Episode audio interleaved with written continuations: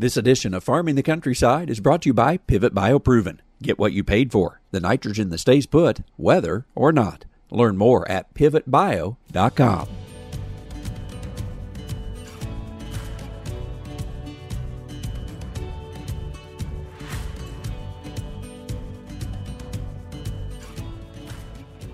Welcome to Farming the Countryside. I'm Andrew McCrea.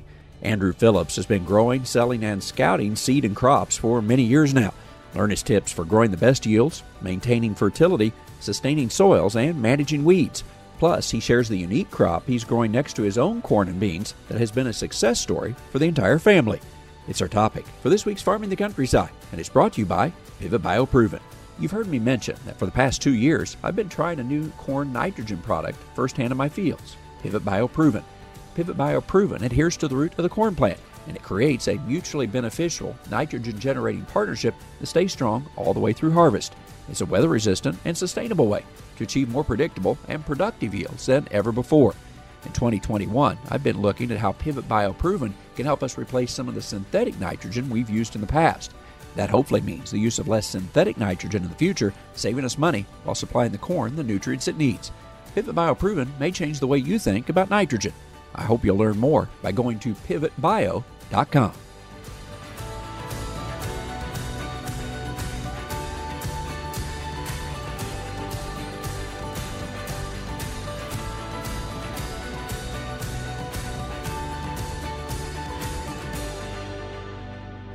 I was recently in west central Iowa on the farmstead of Andrew Phillips. He's a channel seedsman, a role that has him in the fields of many corn and soybean producers every year.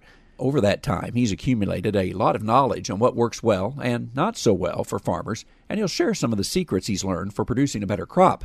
But on my way to his farm, as I was driving up his lane, I found something quite unexpected another crop that involves his entire family and even the community, and has provided an added revenue stream for the Phillips family. Here's our conversation. Visiting with Andrew Phillips, we're in Sac uh, County, Iowa here.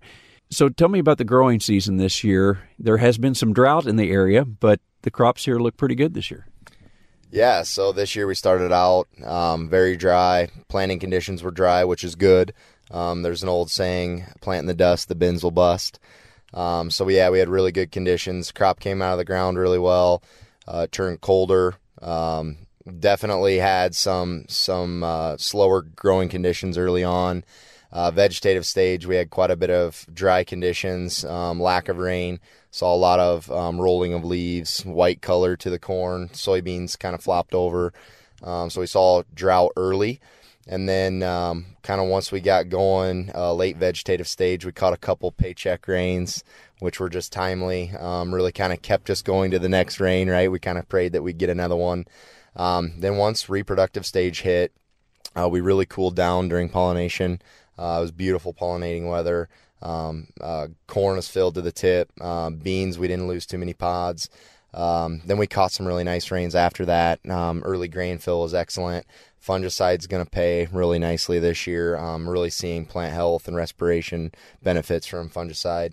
Um, then late, we we did have a little stretch there where it got dry, and we saw some um, we saw some pods abort, some of these top pods on the soybeans abort, and were laying on the ground. But overall, um, late season rains are going to fill this corn and, and fill the overall soybean crop out. Um, I call it a state state fair rain, kind of made the soybean crop. So I, I think we have a really good chance in my particular area to have really nice corn yields, um, really consistent bean yields. We are seeing a little bit of sudden death and white mold in the soybeans. Um, one concern I have on the corn late is once it you know senesces all the way through, what's that stalk quality going to look like? Did it cannibalize itself through the vegetative stage? Um, did we weaken that overall stalk and standability for for harvest? You mentioned the fungicide there. Do most farmers here fungicide everything, or is it a year by year basis that you look at whether you're going to recommend doing that? Yeah, so I, I think um, we definitely have some growers that fungicide everything, corn and soybeans every year. They pay for it. They do it every year. They see benefits from it. Um, there, there's definitely some of that, but there are also quite a few growers that uh, do not fungicide everything, or just fungicide corn, or just fungicide soybeans based on what they've seen in the past. Um, I would say most years it's going to pay, whether it's standability, um, you know, grain fill, yield, whatever it may be. Um, we're seeing really good benefits, but a lot of a lot of times I will have meetings or or we'll try to have conversations about, you know, are we looking at crop insurance level crop insurance level yields or are we um, above crop insurance and can we push the crop farther? Um, so we we look at you know marginal soils. Do we do those fields? Do we do corn on corn first? Um, what is the scenario that we pick and choose from? Um, but I would say more than not, we're fungiciding pretty consistently every year, and we have been. You're a channel seedsman, so you're out in a lot of these fields. So over years, what are some of the practices that you're finding year on year seem to return the investment and pay for for farmers in this area? Yeah, so I think um, in my area, um, we have a, I'm a I have a very unique area from the standpoint that Sac County is kind of a melting pot of soils. So we've we've got everything from windblown to glacial till soils, and so um, in those glacial till, I'm really seeing a lot of nutrition needs in season at vegetative sta- stage. We've done tissue samples that show we are we are lacking vegetative nutrition, um, not only in glacial soils but also in windblown. But the glacial seem to really respond better. Um, so we're we're spreading our nitrogen applications out. Maybe we're doing some some 32% um, nitrate form up front. Um, we're doing some anhydrous in the fall, but we're giving it a split application.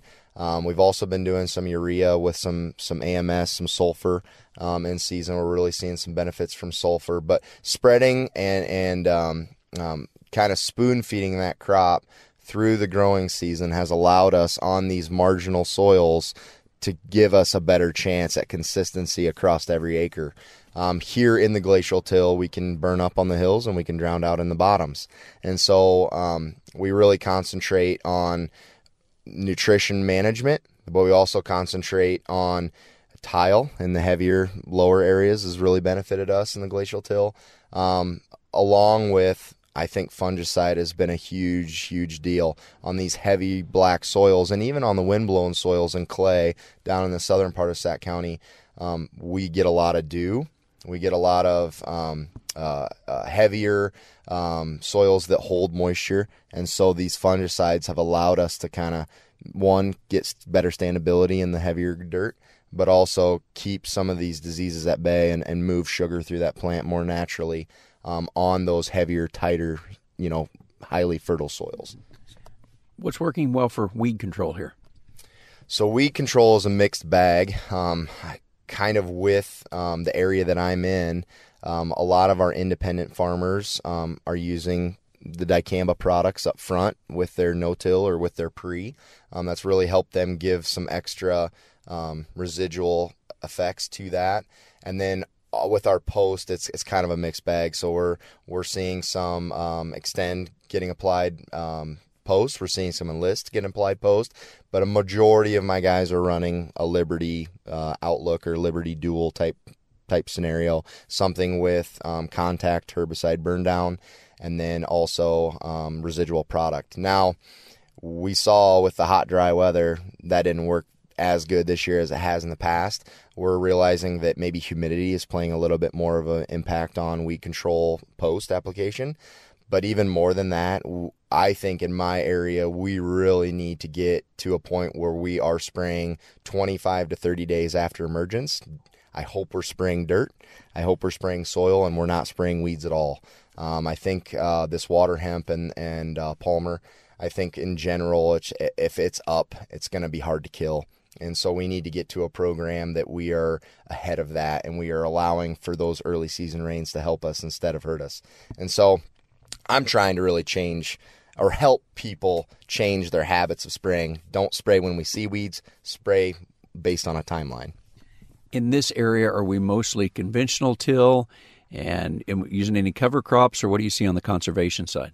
Yeah, again, it's it's a mixed bag. So we've got guys that um, um, are still doing a lot of tillage. Um, I would say in the glacial till, we see more rippers, we see more heavy tillage um, just to kind of open up and aerate those soils. In the windblown soils, um, less tillage, obviously more slope, so we get more erosion. So we're trying to kind of keep that from eroding. But um, I would say in general, we're seeing um, a move away from heavy tillage and kind of into more minimal tillage, like a vertical till system or a high speed disc or something that that that does some tillage but doesn't hurt it. Or we're moving away from two or three tillage passes to one um, right before planting. Um, on the soybean side of things, going into soybeans or planting soybeans, we're seeing quite a bit of no-till. Um, we're planting soybeans right into um, uh, the stalks, not touching them. Um, that's helping us with moisture. Beans can handle that. If we lose some stand, beans are really resilient. They'll branch. They'll they'll do their thing. Um, so we're seeing a, a, lot of that. We're also seeing some cover crops getting flown on um, by airplane or drilled after the crop is out. Um, we're definitely seeing that. We're seeing rye. We're seeing some mixes with rapeseed. Um, people are trying some wheat. Um, had some people try some oats. So we're, we're, we're trying some different things. I would say cover crop overall is is um, smaller than any other practice, but it's it's definitely being tried and people are working at it. I think my personal opinion is we're the better scenario is to plant cover crop or fly it on in the corn stalks and then plant beans into it and terminate it however you want to terminate it. When we're going from beans to corn, um, that termination process is you know a little more important. We need to make sure we get it timely. Um, you know that rye is good with weed control. That allelopathy is is a good thing for weed control, but it also can hurt your corn early on. So we just got to be careful when we're you know planting corn into cover crop when we terminate it how have crop prices impacted what people are doing? The margin should be a little better, although certainly input prices in 2022 are coming up. Absolutely. So, uh, I mean, 2021 is is the best of both worlds in my area because we do have a pretty decent looking crop. I know on my fringes we have a lot poorer crops, um, but in general, I would say people are more willing to manage their crop this year due to higher prices. We're trying to push that crop as far as we can. Maybe that's adding a little more nitrogen in season. Maybe that's spraying a potassium foliar. Maybe that's putting fungicide and insecticide on um, at tassel at reproductive stage. Uh, but overall, I think people are really um, pushing this crop as far as they can also on the equipment front, I think a lot of people are maybe trying to upgrade a few pieces of equipment that they needed to upgrade a long time ago but didn't have the money to do. Um, so we're seeing a lot more focus on planters, and and that's what I like to see as a channel seedsman. Is I really want people to focus on getting that crop started the best they possibly can, and um, we're seeing a lot of hydraulic down pressure. We're seeing um, things that, that that change in the field as conditions change to give us the most consistent crop that we can throughout the entire field. Um, so I'm I'm really happy to see some of those things happening on the equipment side. But I will say I think a lot of people are getting ready for higher input costs. We're saving quite a bit of money or trying to keep as much money in our pocket to make sure that we can get our crop put in for 2022. Rents are going up seed prices going up, fertilizers going up, chemical will be tight in supply and going up. Um, so I, I, just think we need to be prepared to have a much higher input cost uh, for 2022, and and also use a marketing you know advisor help, help have them help you market your grain so that we're not in a situation where we had high inputs and maybe we have a really big crop and we're having low um, grain prices. So um, just manage risk, know your bottom line, know where you need to be. Every operation is different, and then and then manage that based on your operation. You mentioned rental rates there. What do we see for rental rates or even any land selling in this area? What are we at now? Yeah, so I mean, land sales obviously are going to drive rental rates, I think, in my opinion. We're seeing really high um, land sale prices. Um, some of that's short, you know, supply of land. Um, some of that's farmers are feeling good about what kind of crop we have and, and where they're at uh, in the economy. You know, we're not making land. There's no more land to be made. So every piece that comes up, and if it's close and you have cattle or livestock, I mean, all those things factor in on how high that value of that land is to that person. But it only takes two. It only takes two people that want that ground to make it go where it goes. So I think. Um, land values have obviously gone up way more and way quicker than I thought, but that's just the way it is. Rents will follow. I mean, I've I've heard a lot of people um, talk to their landlords and they've terminated the lease, and the landlord is ready to to make that push. But I also think that it's super important that we're fair. You know what whatever that looks like. Uh, the landowner or the, the the grower just be fair with everyone and make sure that we all are in a situation that we can keep moving forward. Let's talk for a moment about the Phillips farmstead here. You uh, grow some crops, but when you go into your uh, house and shed, you drive through a vineyard, which uh, you don't always see.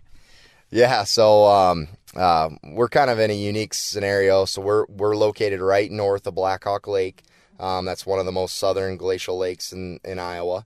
Um, with that, we got a lot of sand or, or you know um, gravel deposits throughout this area on the knobs, and so we had a, uh, quite a few acres of, of what used to be corn and soybeans and alfalfa that we converted to grapes. And um, it was kind of a thing that um, I went to college and I went. I had a few classes that that studied uh, uh, grapes and wine, and I thought it was really neat. And I thought we should just do it as a hobby. And that hobby has turned into much more than a hobby. It's turned into a, a four acre vineyard and and a Rustic River Winery and Vineyard. So we actually have a winery. We've been around for three years. Um, we grow every bottle of wine that we that we make comes from our grapes. Um, so that's kind of cool and unique. And uh, what we did is we utilized our marginal acres um, that grapes can grow well in uh, to, to grow grapes and to maybe make more value out of an area of the farm that wasn't producing much of anything. Um, so that's kind of how we got into it. And now my parents is kind of their their dream and hobby, and they're having a lot of fun with it. And all of us kids, all of our all their grandkids, um, the entire family, the community kind of wraps around it and comes out and helps harvest grapes. We we um, we have venues where we do weddings, we do bridal showers, we do um, all kinds of stuff like that. And we every once in a while we'll have a a, a band or or somebody come in and sing and um, it's just a, it's just a very relaxing place to come in Sac County. I always tell my mom and dad, you know, it's the only place in Sac County that doesn't look like Sac County. You know, it's it's um, it's a really pretty area um, located just north of the lake, and and we're just utilizing ground that we couldn't utilize before for something that adds value. Were you pretty much self-taught then in starting this business because that's a lot different than corn and soybeans? yeah, so I would say completely self self-taught we um, we kind of looked to see what uh, varieties of grapes would, would grow in cold conditions. Um, we picked three that we thought would make good wine and, and you know would handle the weather that we have here. Uh, it turned out really really good. Um, all three varieties that we have do a really nice job of producing grapes in drought and in good conditions. Um, and they make good wine. I mean, my dad basically just took an old book and started reading it and kind of figured out slowly but surely you know what what were the things that we should do to make good wine and we do it the old way so we we rack it um, the first time we rack it is at two weeks and then two weeks and then four weeks and then two months and then six months and then a year later we have our wine that we bottle. And so um, we don't cold stabilize it. We leave all the the tannins and all the flavor as much as we can in there. And i feel like that's really given us a, a, a neat experience. We do it the old way um, but it gives us a lot of flavor, and we've we've done well at the state fair. We've won golds, um, silvers, and bronzes with our wines, and um, it's all self-taught. It's just kind of we just taste test and see how it goes. And our soils, um, they're sandy, but they seem to grow really really good grapes to for for tasty wine. As farmers, we're often taught that we need to be careful about spraying, regardless. But how do you do it with grapes? Because this vineyard is right up against corn and soybeans there. Yeah. So um, actually, grapes in general, and from what I've seen and what I from what I've read and learned, is that um, so 2,4-D is really hard on grapes. Um, so enlist 2,4-D is, is not good. And we've talked to our neighbors about, you know, hey, please be cognitive of, of the grapes. Um, but like dicamba, we spray that on our own field, and, and that's that's not hard on grapes and hasn't hasn't caused any cupping or any issues. So it's kind of opposite of what maybe soybeans are. It's kind of unique that way. Um, but yeah, we've we've just been really good. We've worked with the county; they don't spray the ditch the ditches in that mile. Um, we've worked with our neighbors. Um, they've been really all of our neighbors have been really good and uh, very cognitive of what they're spraying. But so far, so so good. I mean, we haven't had any issues with it, um, and we've been able to to we've been around well the the vineyard's been around for 12 years now so yeah it's it's going pretty well A lot of corn producers will know this. You probably plant a corn crop at 30 some thousand population. You have one at 60,000. Talk about why. Yeah, so right next to the vineyard, we uh, we planted um, corn two different directions. Uh, 30,000 a piece. We have 60,000 plants per acre out there. Um, we do that for a corn maze for the winery. So we, we, uh, mow it every year. My brother mows it every year, kind of makes whatever. This year it's, uh, it's a windmill. Um, we do a different design every year, and, and it's kind of neat. People come out, their kids can can run through the maze while they're having a glass of wine on the patio. Um, and then when we get closer to to harvest, um, we have a haunted maze, and so it's kind of been neat. We get you know 15 to 25 people that volunteer. Um, we dress up, we have props throughout the maze, and then people go through it in the dark, and we we just have a lot of fun with it. So um, it, has been something that we've done. This is our fourth year now, and and we've had really good luck with it. And uh, it kind of it just brings everybody together. You know, it's kind of one of those things that late late in fall that. Um, there's not very many haunted corn mazes around, you know. So when you do that, you have GPS to get your pattern. Uh, how do you put the pattern into the corn? Yeah, so we, we start mowing it when the corn's pretty small, so we have a, a better feel for where things are. But it's pretty much all feel. He kind of just feels it out as he goes. He does a really good job. Um, you know, we should just make it on the computer and have it planted that way. But when you're planting it two different directions, it's hard to do that. Um, but yeah, he, he does a really good job just feeling it out and, and making it the way he does. And uh, he's gotten better every single year, so that's that's always a positive. Yeah. I'm guessing it has been fun, but it's also been a way for you to generate some money from the farm too. Is that right? Abs- absolutely, yeah. So, I mean, we don't um, we don't charge a lot for it. We just want people to enjoy it. Um, it's kind of one of those things where. Um, you know, we're right by the lake. We have a lot of people coming into camp. We have a lot of people on the weekends, tourism wise. Lakeview is a great little tourist town. And so um, we just get a lot of people that come out. It, it, offers another thing to do other than just sit there and enjoy the setting. Um, but it also is something that gets everybody in my family involved. I mean, every single person from the grandkids to, to us to my parents. Um, we're all involved. We all help each other. And to me, it's it's just something now that people kind of look forward to. So um, we'll continue to do it as long as we can. One year we had to a storm came through. We had to combine the corn before we could get the haunted maze you know penciled out. But it is what it is. I mean that's mother nature and that's corn. But yeah we, we just pick a variety of corn or a hybrid of corn that stands really really well. And um, we plant it as thick as we can so people can't see through it. And it's it's a lot of fun before we wind up you mentioned lakeview but we think about this being corn and bean territory, which it is, but Lakeview is a little bit of a oasis, would we call it out here in, in this part of Iowa? Yeah, I mean, I grew up here. Um, it's obviously home, but I really think Lakeview in the last 10 to 15 years has has really transformed into a really neat tourist town. We have summer concert series that that we do um, where people line up on the edge of the lake and the the concert people set up on the pier. It's it's free, so people come and enjoy that. They can. Um, um, we have food trucks that sit there and serve food. Um, the lake has really brought a lot of people in from surrounding communities. Um, the campgrounds are always full every single weekend. Um, the winery kind of adds a little, you know, get away from town a mile or two and, and you come out and sit and enjoy. But Lakeview has really turned into a really nice town where we have a lot of good things going for us. We've added a donut shop, we've added a coffee shop, we have a, a, a water um, uh, toy and, and rental um, building right on the lake. We have a mini golf course. I mean, there's just a lot of different things. We have quite a few campgrounds that that offer um, spacious places to camp, and so um, it's re- uh, it's a really neat town. Most everybody that comes to Lakeview kind of fall in love with its serene, quiet but yet vibrant feel. And so it's it's a really neat town. And I, obviously, I'm biased. So no, it is a neat place. I appreciate the time to visit. Uh, neat corn and beans, but also the lake, the winery. Uh, you've got a lot of good things going on here. Absolutely, I really appreciate coming out and and uh, walking around and enjoying it with me. I really enjoyed my time on the Phillips farm.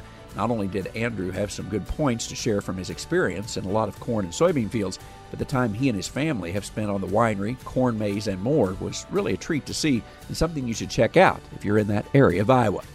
As always, thank you for joining us either on your local radio station or the Farming the Countryside podcast. And remember, you can follow the show on Facebook where you can catch past shows as well. Also, you can find our daily radio feature, American Countryside, heard on many of these local radio stations, and you can follow on Facebook too. TotalTownMakeover.com is your place for stories we're posting on ways all of us can improve small towns and rural America. Just go to the Resources tab at TotalTownMakeover.com or look for that same page on Facebook. I'm Andrew McCrea. Thanks for listening. I'll catch you next time on Farming the Countryside.